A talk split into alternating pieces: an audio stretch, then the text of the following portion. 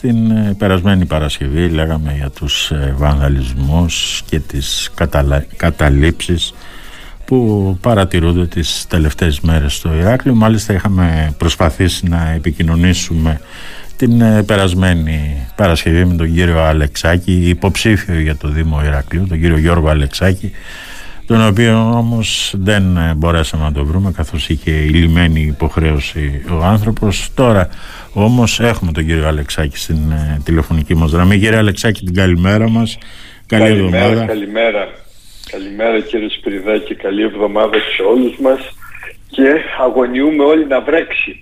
Να βρέξει γιατί; να, να αποκτήσουμε νερό στην περιοχή μας που mm. μας λείπει τόσο πολύ. Ε, δεν θα μας ε, Το λέω, το λέω γιατί κοιτάζω από το παράθυρο τον καιρό, ναι. γι' αυτό το λέω. Ναι. Ε, λοιπόν, το θέμα μας είναι η καταλήψη στους δημόσιους χώρους. Πραγματικά είχατε αυτή την ε, ε, ραδιοφωνική συζήτηση την προηγούμενη εβδομάδα. Εγώ ήμουν στο εξωτερικό, προείδρευα σε ένα συνέδριο εκείνη την ώρα για πολύ ενδιαφέροντα θέματα που έχουν να κάνουν με την ενέργεια στην πόλη, στις πόλεις. Εν πάση περιπτώσει να σας πω τη γνώμη μου. Η γνώμη μου είναι αρνητική. Δηλαδή νομίζω ότι πρέπει όλοι μας, όλοι οι πολίτες να καταδικάσουμε τα φαινόμενα αυτά, τα γεγονότα της κατάληψης δημοσίων κτηρίων, που βανταλίζουν την πολιτιστική μας κληρονομιά. Ξέρετε η Βασιλική Ταγίου Μάρκου είναι ό,τι πιο ενδιαφέρον με μεγάλη ιστορική αξία έχει η πόλη μας και ε, το αναζητούν επισκέπτες να το δουν και είναι και κρυμμένο ανάμεσα σε άλλα κτίρια. Ε, αυτό το χώρο τώρα πρέπει να τον προσέχουμε. Ε, δεν είναι δυνατόν η τραγωδία των τεπών των τεμπών, το, το δυστύχημα των τρένων να αποτελεί πρόσχημα για τέτοιου είδους συμπεριφορές. Δεν είναι σωστό αυτό. Μάλιστα. Ε, α, αλλιώς είναι δικαιολογημένα τα αισθήματα ορκής που έχουμε όλοι και πενθούμε για αυτό το, το δυστύχημα στα τέμπη, αλλά δεν πρέπει να το εκφράζουμε με μια κατάληψη σε ένα ιστορικό χώρο. Ε, δεν είναι σωστό αυτό. Ε, έχουμε δει και άλλες φορές και τώρα είδαμε να γράφονται συμπτήματα στη Λόντια, στα δικαστήρια, στις τράπεζες, σε διατηρητέα κτίρια. Αυτά είναι όλα περιουσία του, του Δήμου, των πολιτών, του Δημοσίου. Όταν τα καταστρέφουμε είναι σαν να ε, κάνουμε λάθος στην ίδια μας την περιουσία. Ε, εγώ είμαι αντίθετος, δεν μου αρέσουν αυτά είναι καθαρή η θέση μου και ξέρετε θέλω να πω και ότι είναι και μια ξεπερασμένη πρακτική πια. Είμαστε στο 2023, θα κάνουμε καταλήψεις στα δημόσια κτίρια. Όλα αυτά τα αποδοκιμάζουν οι, οι πολίτες, η συντριπτική πλειοψηφία των συμπολιτών μας και δεν είναι τρόπος έκφρασης μιας διαφορετικής γνώμης. Βεβαίως είναι αποδεκτές όλες οι γνώμες και με τον κατάλληλο τρόπο παρουσίασης. Αλλά δεν είναι σωστό, δεν πρέπει. Πρέπει να υπάρχουν αντανακλαστικά, υπάρχει νομικό πλωστάσιο. Η Δημοτική Αρχή πρέπει ε, να είναι ο επισπεύδων της αντίδρασης σε αυτά τα φαινόμενα γιατί με αυτόν τον τρόπο μειώνουμε την πολιτιστική μας κληρονομιά, μειώνουμε τη σημερινή μας παρουσία. Εάν ήσασταν... Αυτή είναι η, η, η, γνώμη μου. Κύριε Αλεξάκη, αν ήσασταν στη θέση του κυρίου Λαμπρινού, τι θα κάνατε αλήθεια; Θα χρησιμοποιούσα, θα ενεργοποιούσα το νομικό πλουστάσιο που υπάρχει σε αυτές τις περιπτώσεις. Δηλαδή; Ό,τι προβλέπει η νομοθεσία. Η νομοθεσία υπάρχει για να εφαρμόζεται. Είναι απολύτως νόμιμη διαδικασίας. Μάλιστα. Τώρα για να, να έρθουμε λίγο και στα δικά σας και σε αυτό που τονίσατε Εκεί που πήγατε, πού πήγατε αλήθεια, σε ποια πόλη πήγατε; Ήμασταν, ήμασταν σε μια πόλη της Νότιας Ισπανίας που λέγεται Καρθαγένη, είναι ναι. πολύ κοντά στο Αλικάντε, είναι στη Νότια Ισπανία ναι. και το περίεργο είναι ότι μετά που επέστρεψα μου έστειλε κάποιος φίλος από τα social media ένα ρεπορτάζ για να μου με ενημερώσει ναι. ότι η πόλη αυτή έχει ιδρυθεί από Έλληνες πριν από πάρα πολλά πάρα πολλά χρόνια ναι. είναι μια απικία του ελληνικού εμπορίου. Ε, θα σας πω δύο πράγματα έτσι που μου έκαναν εντύπωση ότι στην ε, περιοχή αυτή που είναι παραθαλάσσια ναι. είδα στην παραλία δέντρα με ουρανοξύστες Φανταστείτε μία ανάπτυξη με 10 ουρανοξύστες μπροστά στην παραλία και πίσω τους άλλους 10 στοιχισμένους. Μάλιστα. Αυτό είναι το μοντέλο που το είχαμε ακούσει, εγώ το είδα πρώτη φορά με τα μάτια μου, ε, που φτιάχνονται ε, τουριστικά παραθαλάσσια σπίτια Ναι. στις νότιες ακτές της Ισπανίας που υπάρχει ένα κλίμα μεσογειακό θα έλεγα πολύ γενικά παρόμοιο με της Ελλάδος προκειμένου να αποκτήσουν δεύτερο εξοχικό σπίτι οι κεντρικοευρωπαίοι. Έτσι λοιπόν αναπτύχθηκε αυτή η τουριστική βιομηχανία παραθεριστικών κατοικιών ε, τα προηγούμενα χρόνια αλλά τώρα έχει φτάσει στην παρακμή της διότι έχουμε μεγάλες πυκνότητες κατοίκησης την ε, καλοκαιρινή περίοδο. Ναι. Ε, πλέον δεν νιώθει κανείς αν μένει στον 5ο, 6ο όροφο μιας πολυκατοικίας που είναι η τρίτη στη σειρά από τη θάλασσα που, δεν, που θα δει θάλασσα ανάμεσα σε άλλες ε, πολυκατοικίες Ναι. ε, δεν είναι η αίσθηση που τουλάχιστον εμείς ε, στην Ελλάδα και στην Κρήτη έχουμε για το τι εννοούμε παραθαλάσσια κατοικία. κατοικία. Μάλιστα. Έχουν προβλήματα υπερτουρισμού, Ναι. δηλαδή εποχιακή αύξηση ενέργειας νερού, ε, παραγωγής ε, απορριμμάτων, τα οποία προσπαθούν να τα διαχειριστούν με διάφορους τρόπους, διότι το μοντέλο αυτό ο, αποδείχθηκε στο πέρασμα των χρόνων ε, να μην είναι ε, ικανοποιητικό για την, ε, για την περιοχή. Έχουμε μία υπερφόρτωση την καλοκαιρινή περίοδο ε, και αντίστοιχα μία ύφεση τις ε, άλλες ε, περιόδους. Αυτή την Αυτή μπαχαλοποίηση έτσι την, την εικόνα σας μεταφέρω ε, πολύ αδρά. Αυτή την παχαλοποίηση που επικρατεί στο Ηράκλειο την ε, συναντήσατε εκεί κύριε Αλεξάκη; Ε, όχι, όχι, όχι. Θα σας πω ότι η πόλη της Καρθαγένης ε, ήταν, είναι μια πόλη 200.000 κατοίκων, δηλαδή Ναι. έχει ένα πληθυσμό Σαν παρόμοιο το με Ηράκλειο περίπου, Ηράκλειο. ναι. Είναι επίσης παραλιακή. Ναι. Έχει ένα μ, λιμάνι με πολύ, που παίζει πολύ σημαντικό ρόλο στην οικονομία, όχι της πόλης αλλά και της περιφέρειας. Ναι. Στο λιμάνι συνυπάρχει ε, ο τουριστικός τομέας, τα σκάφη αναψυχής, ένα από τα σημαντικότερα ναυπηγεία της Ισπανίας. Είδαμε και ένα υποβρύχιο εκεί να το ναυπηγούν, να το φτιάχνουν. Ναι. Είχε προβλήτα, δύο προβλήτες με κοντέινερ.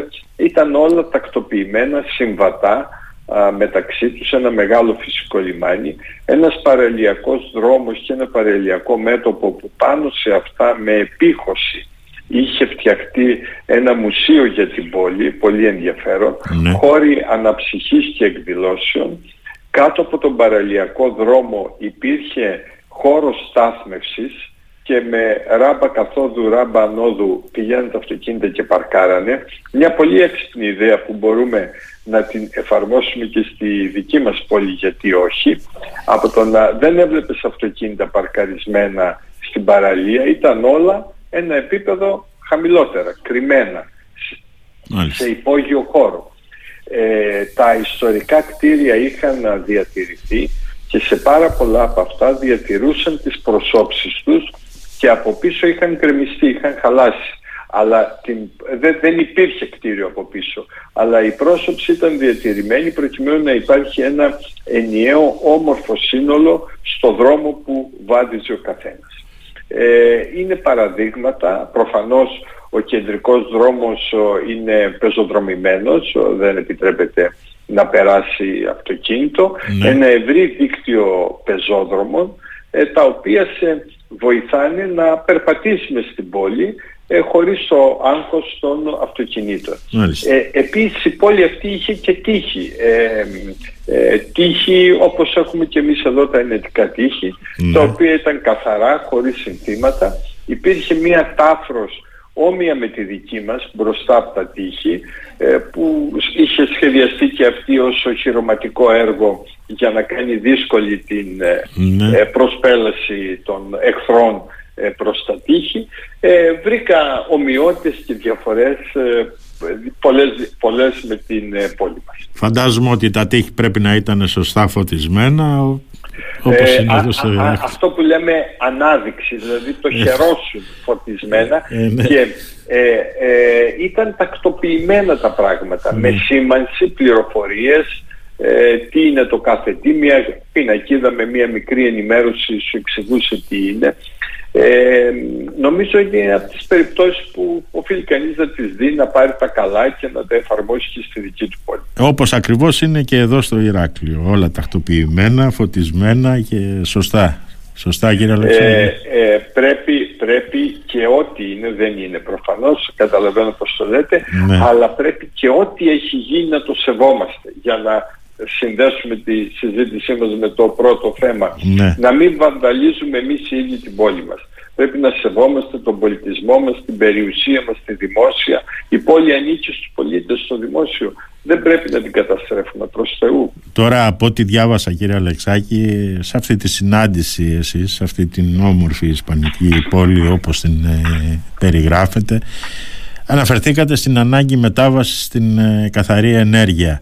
Σχέδιο ναι. μετάβασης σε αυτές τις καθαρές μορφές ενέργειας έχουμε στην Κρήτη; Ε, όχι. Να σας το απαντήσω ευθέως, όχι δεν έχουμε. Ναι. Πρέπει να αποκτήσουμε. Πρέπει να αποκτήσουμε στην Ελλάδα, στην Κρήτη, στο Ηράκλειο και ναι. το λέω επαγωγικά. Ναι. Πρέπει να καταλάβουμε όλοι ότι ο στόχος που έχει τεθεί σε πάρα πολλές διεθνείς συναντήσεις, ε, συνεργασίες, ότι πρέπει να μειώσουμε το διοξίδιο του άνθρακα μέχρι το έτος 2050, αυτό θα γίνει μόνο αν αρχίσουμε να χρησιμοποιούμε καθαρή ενέργεια. Δηλαδή ενέργεια που δεν εξαρτάται από τα ορυκτά καύσιμα. Δηλαδή ανανεώσιμη πηγή, ανανεώσιμες στον πληθυντικό γιατί υπάρχουν πολλές μορφές και πρέπει από το συνδυασμό αυτών των μορφών να τροφοδοτείται ε, κάθε περιοχή. Υπάρχουν πολλά παραδείγματα πόλεων που έχουν καταφέρει να κάνουν σημαντικά βήματα αυτά τα χρόνια, τα τελευταία χρόνια. Και είναι το Μόναχο, είναι η Βαρκελόνη, είναι η Φραγκφούρτη, μεγάλες πόλεις που είδαν όμως οραματικά, με συμβολισμό, με επιμονή αυτά. Μπορεί και το Ηράκλειο, μπορεί και η Κρήτη να βαδίσουν σε αυτό. Πρέπει για να το πετύχουμε πρέπει πρώτα να καταλάβουμε όμως τι ωφέλη θα έχουμε από αυτό.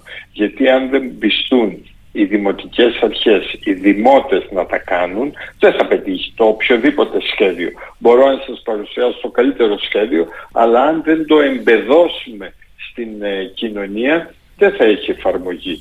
Πρέπει λοιπόν να καταλάβουμε ότι εάν γίνουμε μία πόλη με καθαρή ενέργεια, τότε πρώτον θα μειώσουμε τη θερμότητα μέσα στην πόλη μας. Και ε, να θυμηθούμε όλοι πόσο ασφικτικά νιώθουμε το καλοκαίρι στο Ηράκλειο όπου οι δρόμοι από την άσφαλτο πυρώνουν, να το πω με αυτόν τον απλό τρόπο για να το ναι. καταλάβουμε ναι. και, τα, και τα κτίρια ε, είναι ε, θερμοχωρητικά και εκπέμπουν τη θερμότητα πίσω στο περιβάλλον. Ανοίγω εδώ μια παρένθεση να σας πω ότι ξέρετε ότι η πόλη μας μελετάται από το είτε μια πολύ καλή επιστημονική ομάδα σε σύγκριση με μεγάλες πόλεις όλου του κόσμου εις ό,τι αφορά την θερμότητα του αστικού περιβάλλοντος στα πλαίσια ενός μεγάλου ευρωπαϊκού έργου. Και τα συμπεράσματα αυτά πρέπει να τα παίρνει η κάθε δημοτική αρχή και να τα αξιοποιεί γιατί είναι πραγματικά πολύτιμη πληροφορία που μέχρι, μέχρι τώρα την υποτιμούσαμε αλλά είναι πολύ σημαντική για το περιβάλλον και την υγεία της πόλης μας. Ένα δεύτερο πλεονέκτημα που θα έχουμε αν τα κάνουμε όλα αυτά είναι να βελτιώσουμε το μεταβολισμό της πόλης, την ποιότητα του αέρα που αναπνέουμε.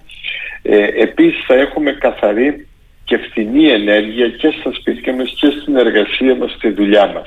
Όλα αυτά μπορούν να γίνουν και πρέπει να προηγηθούν κατάλληλες παρεμβάσεις για να το πετύχουμε. Και πώς θα το πετύχουμε αυτό. Πρώτον, θα μάθουμε από αυτούς που το πέτυχαν, από αυτούς που είναι καλύτεροι από εμάς. Θα το μάθουμε από ό,τι έκανε ε, η πόλη του Όσλο, του Ρέικιαβικ, η Κοπενχάγη, κάποιες ευρωπαϊκές πόλεις που έχουν διακριθεί σε αυτά. Να δούμε τι παραδείγματα, τι έκαναν και να το πάρουμε ως παράδειγμα που ποτέ δεν τα μεταφέρεις έτσι, κατάλληλα τροποποιημένα στη δική μας πόλη. Με αυτόν τον τρόπο μπορούμε να φτιάξουμε ένα συγκεκριμένο σχέδιο, ο, ε, κλιματικό σχέδιο, να το πούμε, σχέδιο μετάβασης στην καθαρή ενέργεια όπως και αν το πει ο καθένας, που θα αφορούν την εξοικονόμηση ενέργειας στα δημόσια και τα δημοτικά κτίρια.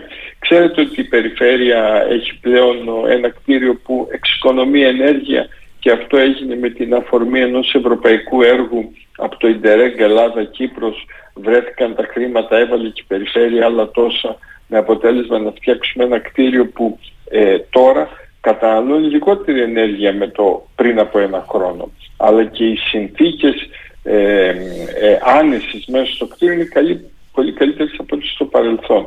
Όλα αυτά πρέπει να τα κάνουμε καταρχήν στα δημόσια, στα δημοτικά κτίρια για να αποτελέσουν ένα συμβολισμό και έναν παραδειγματισμό για όλους για να τα μεταφέρουν και στα δικά τους σπίτια, στα ιδιωτικά σπίτια, στους επαγγελματικούς χώρους. Πρέπει να επιμορφώσουμε τους επιχειρηματίες, τους βιοτέχνες, ότι μπορούν να πετύχουν εξοικονόμηση στις δουλειές τους και με αυτόν τον τρόπο θα έχουν και φθηνότερο ενεργειακό κόστος, αλλά και καλύτερα περιβαλλοντικά ωφέλη.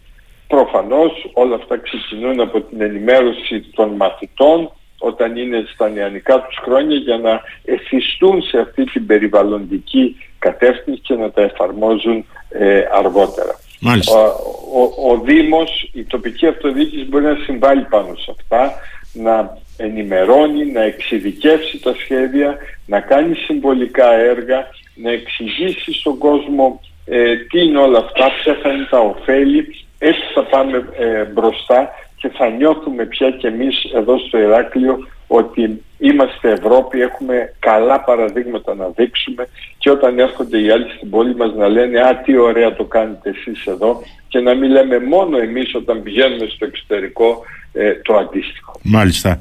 Τώρα κάτι τελευταίο κύριε Αλεξάκη, εάν αναλάβετε τον ε, Δήμο Ηρακλείου ποιο θα ήταν το πρώτο πράγμα που θα κάνατε για να μεταβούμε σε αυτή την καθαρή ενέργεια; Το πρώτο. Θα, ε, ωραία. Θα, θα έφτιαχνα ένα σχέδιο, κλιματικό σχέδιο σε διαβούλευση με τους ανθρώπους, με τους πολίτες, με τους φορείς της πόλης. Διότι επαναλαμβάνω, αν δεν το εμπεδώσουμε όλοι, δεν θα το εφαρμόσουμε όλοι.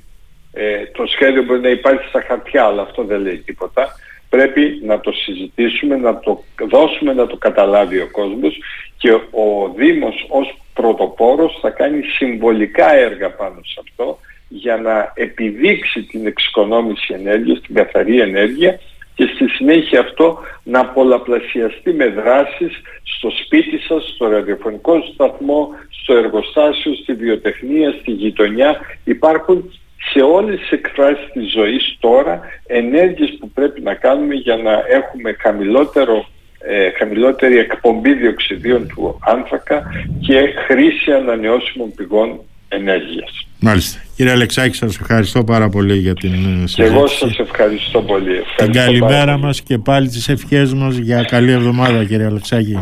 Επίσης, επίσης.